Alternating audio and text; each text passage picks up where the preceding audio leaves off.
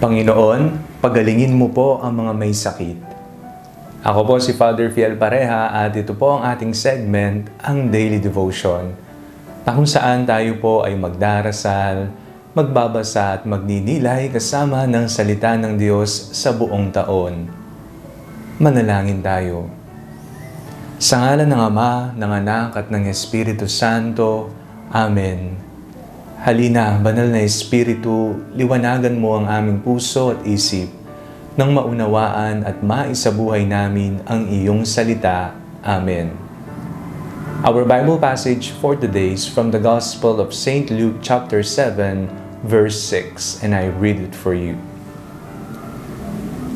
And Jesus went with them, but when he was not far from the house, the centurion sent friends to say to him, Lord, do not trouble yourself, for I am not worthy to have you come under my roof. Sa inyong pagdarasal, papaano po kayo nakikiusap sa Panginoon? Kayo po ba ay mayroong kapakumbabaan o kayo po ay nagyayabang sa harapan ng Diyos? Tinitingnan ng Panginoon ang laman ng ating puso. Gaano ito kababa? Gaano ito kabusila? Gaano ito kadalisay? Ito ba'y may pagkukunwari? Dahil sa katotohanan, alam ng Diyos ang disposisyon ng ating mga puso. Napakagandang halimbawa po ang ibinigay sa atin ng ating binasang ebanghelyo sa araw na ito. Mayroon daw pong isang senturyon na mayroong kasama sa bahay na may sakit at malapit ng mamatay. Ngunit nakita po natin na kahit may mataas na posisyon itong lumapit sa Panginoon, siya pa rin ay may kababaang loob na nakiusap kay Jesus na naway pagalingin ang kanyang kasama sa bahay na may sakit at malapit ng bawian ng buhay. Ngunit nakita niya na hindi siya karapat-dapat na humarap sa Panginoon o kaya'y patuloyin ito sa kanyang tahanan, kaya sinabi niya, Lord, I am not worthy to receive you under my roof, but only say the word, and my servant will be healed. Gagaling ang aking kasama, sabihin mo na lamang ang salita.